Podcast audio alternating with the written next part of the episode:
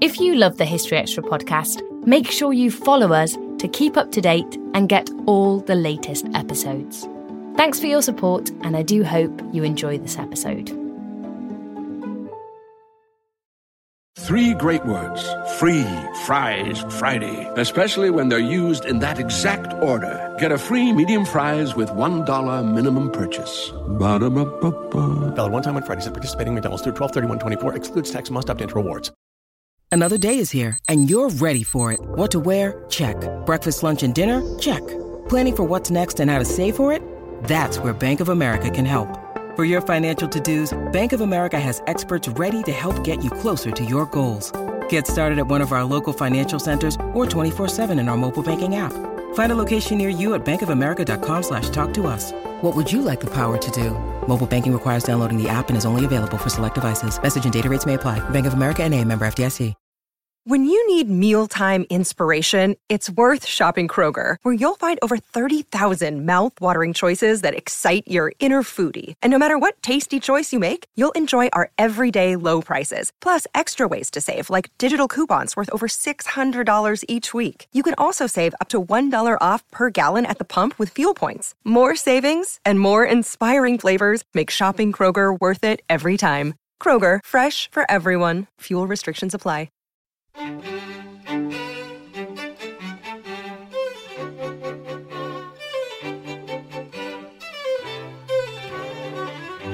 Scythians built no infrastructure except for tombs, and they believed in the afterlife. So they placed lots of objects for the afterlife in those graves. And so it's from the excavation of graves that we have a real direct insight into what the Scythians look like.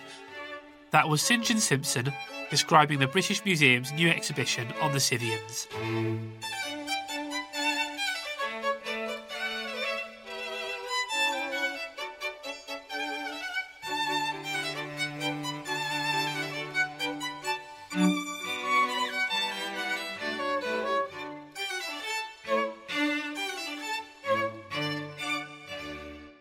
You're listening to the History Extra podcast from BBC History Magazine. We're the UK's best selling history magazine, available in print and several digital formats all over the world. Find out more at historyextra.com forward slash subscribe or look out for us in your digital newsstand or app store. Hello and welcome to the History Extra podcast. I'm Rob Attar, the editor of BBC History magazine. This autumn's headline exhibition at the British Museum in London is Scythians, Warriors of Ancient Siberia, which explores the story of the nomadic people who dominated the steppe between the Black Sea and China in the first millennium BC. The exhibition is filled with incredible artefacts, many of which came to light through relatively recent archaeological discoveries. Our world history editor Matt Elton paid a visit to the museum a little while back, where he met with exhibition curators St John Simpson and Chloe Leighton to discuss the world of the Scythians and some of the fascinating objects that are on show in the exhibition. My name is St Simpson. I'm the British Museum curator for this BP exhibition, Scythians, Warriors of Ancient Siberia. The Scythians were a nomadic people, spoke Iranian languages, judging by the personal names recorded by other historians. They lived between the 9th century BC and the 2nd century BC and seem to have originated in southern Siberia. They developed horse riding and the soft saddle and very powerful forms of weapon like the Scythian bow. That combination of horsepower and archery gave them the edge, the cutting edge over the peoples around them. So they spread very rapidly westwards into the North Caucasus and the northern Black Sea. In fact, in later periods, the Black Sea even got called the Scythian Sea. So it was in the Black Sea area that Herodotus, writing in the 5th century BC, encountered the Scythians, and he devoted a whole book of his equivalent of the history of the world to the Scythians. They're also described by Assyrian kings who fought them in the 670s BC. They're also described and illustrated by Achaemenid Persians in Iran. So it sounds as if, is it true to say that we know more about them from the writings of other people than we do from them themselves? Yes, the Scythians actually left no written records of their own, so we have to rely on their contemporaries and their enemies, if you like, for accounts about them. But the great thing about archaeology is that we have lots of objects that they left.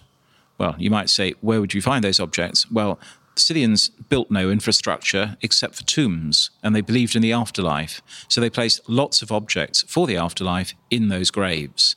And so it's from the excavation of graves that we have a real direct insight into what the Scythians looked like. Literally, the body art, the earliest tattoos that we have from the ancient world, the clothing that's exceptionally preserved in frozen tomb conditions, the weapons, the food, the drink, and everything that they valued. And how important is the landscape in which they lived in how well these things have been preserved?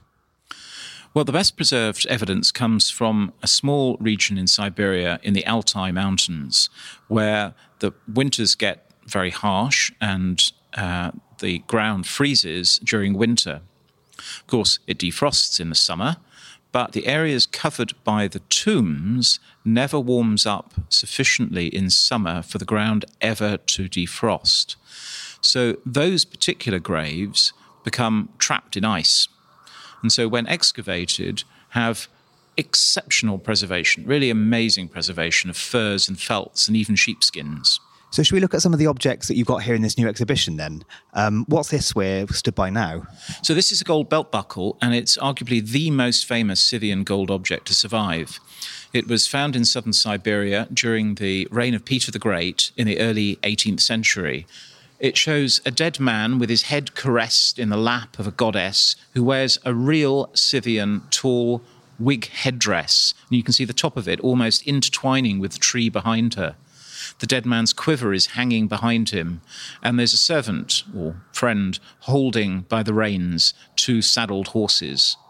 So, this gold object, in a sense, captures the essence of Scythian art, the love of gold, the scaling up of personal adornments to show status, weaponry, and ritual. And it's so well preserved, it's so beautiful. Uh, it's a masterpiece. I mean, the Scythians really were master craftsmen at working gold. That's something that interests me a lot, actually, is that we get a sense of them as warriors, but also as craftsmen, which I didn't necessarily expect these things to be so beautifully produced. We, like Herodotus and the Assyrian and Persian commentators, are products of urban civilization. And therefore, deep down, all of us underestimate the power of nomads and their ability to produce beautiful things. I mean, how central was the figure of the horse to this culture? Horsepower was everything. It gave them mobility, it gave them speed, it gave them the ability to move herds over much larger distances than they could before. So that really gave the Scythians the ability to control the vast grasslands the, the corridor of power, if you like, that connects northern China and the Black Sea.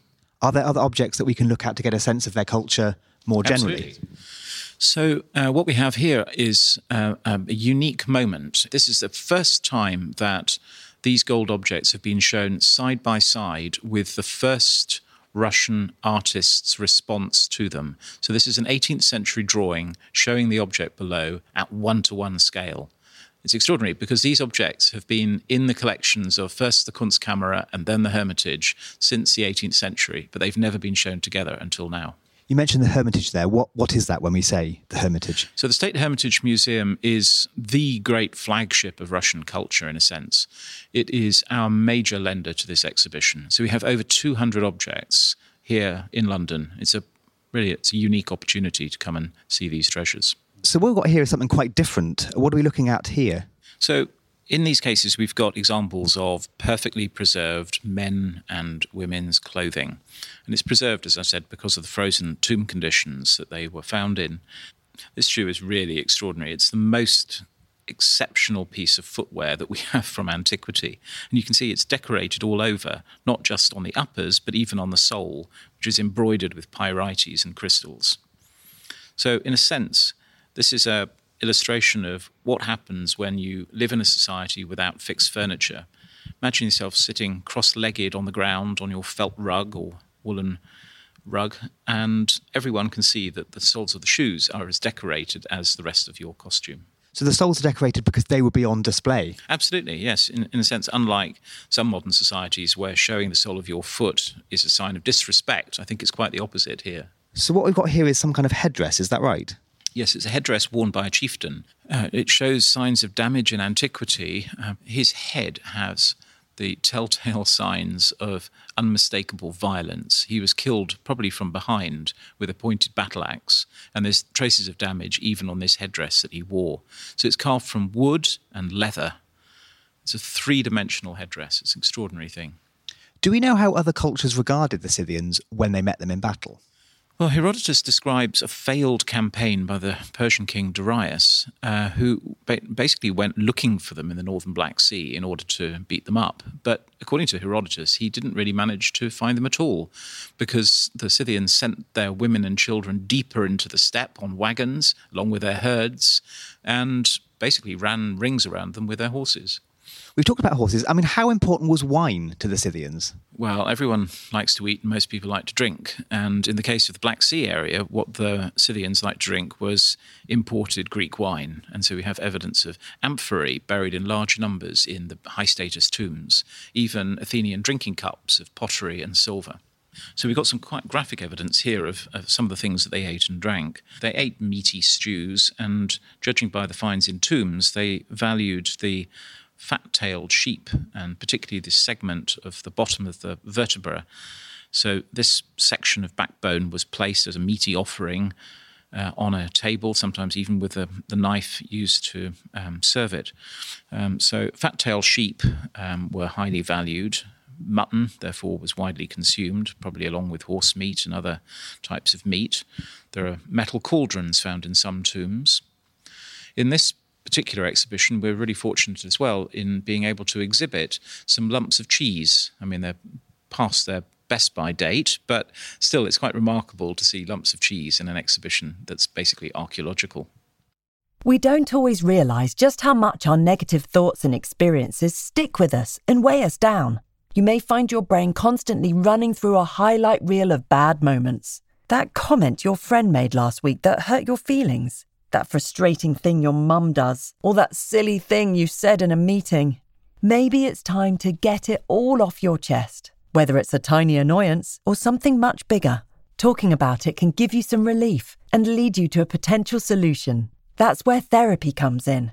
It's a safe space to share whatever's weighing you down and learn to process it so your internal highlight reel can focus on the good stuff. And BetterHelp offers affordable online therapy on a schedule that works for you. Connect with a licensed therapist by text, phone, or video call. Start the process in minutes and switch therapists anytime. Let it out with BetterHelp. Visit betterhelp.com slash historyextra today to get 10% off your first month. That's betterhelp, H-E-L-P dot com slash historyextra. This episode is brought to you by Indeed. We're driven by the search for better, but when it comes to hiring, the best way to search for a candidate isn't to search at all. Don't search Match with Indeed. Use Indeed for scheduling, screening, and messaging so you can connect with candidates faster. And listeners of this show will get a $75 sponsored job credit to get your jobs more visibility at Indeed.com slash History Extra. Just go to Indeed.com slash History Extra right now and support our show by saying you heard about Indeed on this podcast. Terms and conditions apply. Need to hire? You need Indeed eBay Motors is here for the ride. With over 122 million parts, you can make sure your number one ride or die stays running smoothly. Brake kits, LED headlights, bumpers, whatever your baby needs, eBay Motors has it. And with eBay Guaranteed Fit, it's guaranteed to fit your ride the first time, every time. Plus, at these prices, you're burning rubber, not cash. Keep your ride or die alive at ebaymotors.com. Eligible items only, exclusions apply. Do we have any objects in this exhibition that show how they lived like, in the land and the land around them? We do, yes. So, what is now beside me is actually a sheepskin rug. This looks like it's been shaved off a sheep just yesterday, but actually it is over 2,000 years old. And why I think this is important to show is because usually they're dis- discarded in antiquity, or even when archaeologists are opening up the tomb and things like this are found, in rare instances where preservation is amazing, just like Pazyryk in the high Altai mountains.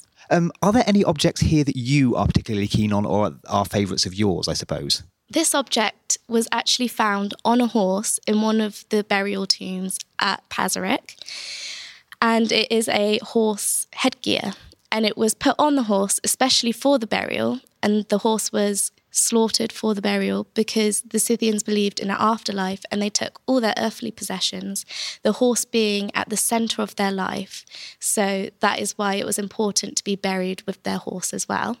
So this headdress would have been put on the horse, and as you can see, it depicts a ram's head, and on top of that, an eagle or some kind of bird. And it would have been to transform the horse into some mythical beast, which would then transport the dead into the afterlife and stay with them as this fantastic beast there. It's amazing. What's it made of, did you say? It's made of leather and felt. So, again, this is another example of the amazing preservation that we have yielded from the Pazyryk tombs. How, how central were animals to the mythology of these people? So, what we can take from their religion and mythology is only through the objects that we have found. And they do have a very strong visual language, which is called Scythian animal style art. And it does depict many mythical beasts with combined features of herbivores, so deers, horses, elks, and also birds. We've also got, talking about animals, what seems to be a swan just behind you. Yes, this is a swan. Swans did migrate to Siberia. And again, this is another example of amazing preservation. It looks like it was made just yesterday, and it is very modern and stylistic in style, I think. And this would have been put on top of a pole of a wagon, and this would have been for decoration. So the wings would have been flapping in the wind while they were riding across the Siberian plains. Of course, the other aspect of their lifestyle was the fact they were warriors. Yeah. Um, we've got here a shield, is that right? Yep, this is a shield, and it still has some of the colouring on it, so the red pigmentation. These shields are made of wooden sticks. And although you think that maybe this won't protect you from an oncoming sword or bow and arrow, their design is actually quite clever. The arrow would get caught in between the sticks and make it easy for a Scythian to just break off the shaft and then let the arrowhead fall. So actually, they were quite useful in that sense, and they did protect you. And they're made small because a Scythian was usually on horseback, so these would have had to have been unobtrusive. So, can we chart changes or developments in their civilization across the vast time period in which they lived? They were constantly developing their horse equipment to make it better and easier for them to ride, and over time they became skilled horsemen. This really revolutionized warfare because the cavalry became the driving force behind the Scythians' military might, and it meant that they had a step up on their sedentary neighbours because they were the first people to be able to charge at their enemies at speeds of 30 to 40 miles per hour. And one example of how they revolutionized horse riding was actually the fact that they invented the first saddle, which spread like wildfire throughout their sedentary neighbours to the south and has also lasted the test of time. So we still have similar looking things today. I had no idea they'd invented this. It's amazing. Yeah. Um, and so this dates from the 7th century BC, is that right? Yeah, the saddles dates from the 7th century BC, which was when the Scythians started to really dominate the whole Eurasian steppe. So this is very different. So these were found in again another Pazyryk grave, and they are actually nail clippings of the deceased. And there's this famous quote by Herodotus that says that the Scythians don't wash with water, but actually have sauna baths, vapor vapor tents. But actually, the Scythians did look after themselves and did groom because in the burial, these were put next to the deceased for grooming reasons, but also there's this underlying thing that archaeologists archaeologists think that the Scythians didn't want anybody else to have their DNA. So it was really important that any personal belongings and anything personal to them, like the hair, nail clippings, should be kept with the body. How vast an area did these people cover? So the Achaemenid Persian Empire is said to be the biggest empire during that time. But actually, the Scythians controlled a stretch of land that originated in southern Siberia and then they moved all the way to the Black Sea region and also eastward to the northern edge of China. And this stretch of land actually doubled the Persian Empire's length. So they controlled a, a really vast strip of land and also was very connected. What's been the thing that surprised you the most working on this exhibition? They were not uncivilized. They were a very they had a very rich culture and they were incredibly skilled craftsmen and many people think that these people weren't like that but they they were. And i think when you come into this exhibition space and you're put into the context of their story through their eyes you actually see that these people had a complex society. So we're now in a section of the exhibition talking about a slightly different people is that right? Yeah that's right. So we're now talking about another nomadic civilization that we don't actually know that much about um, it is an old discovery, however, we're only just now finding out things about these people. So we know they were called the Tashtik culture, and they were found in a region called Oglakhty, at a site called Oglakhty. Whereabouts is that? It's close to the Chinese border in the Altai region. And these are the faces of the Scythian successors. They're wearing these clay masks because these cultures wanted to preserve their dead. They wanted to live forever. And this culture have put clay masks over the faces of the dead and have painted them to represent what they look like. And there's these fantastic designs all over the face. And we think that these represent the actual tattoos of the people under the mask. The Scythians were covered in tattoos. However, they didn't put them on their face. So, again, this is some difference and similarities in these nomadic cultures. They both have tattoos, but this culture had them on their faces and the Scythians didn't. And what's great about the man found at this burial is that one of the curators from the State Hermitage Museum came over with a USB stick and said, I've got some CT scans of this man, but I can't open it. So, scientists at the British Museum managed to unlock this file, and on it was an amazing CT scan of the face of the man under the mask. And we can't take the mask off because it's too it's glued to the face. But it has revealed that the man has been trepanned, so he has had a hole cut into the side of his head and the brain matter taken out. The Scythians were doing this too to preserve the dead. So they would stuff the head then with dry matter like straw. But also, you can see a nasty scar running down the side of his face, which has been stitched up from probably sinew thread. And there's no obvious reason as to what this is for, except mutilation to make this man in his life look fearsome so he seemed more scary as a warrior. Is as, that right? Yeah, exactly. So he seemed more scary as a warrior. That's extraordinary. So um, we know that the tattoos were different between these two people because they weren't on their faces. Do we know anything about what they represented in either case or what they were made from? Yeah. So for the Scythians, we know that they probably represented stages in their life because we know they would have sleeves up their arm and down their leg, and they weren't done in one go. They were done over time. So to create a story, and we think that possibly it was a story of that Scythian's life. That was Chloe Leighton and St John Simpson talking to Matt Elton. Scythians, Warriors of Ancient Siberia, is running at the British Museum until the 14th of January 2018 and please note that there is an entry charge for those who aren't members or under 16.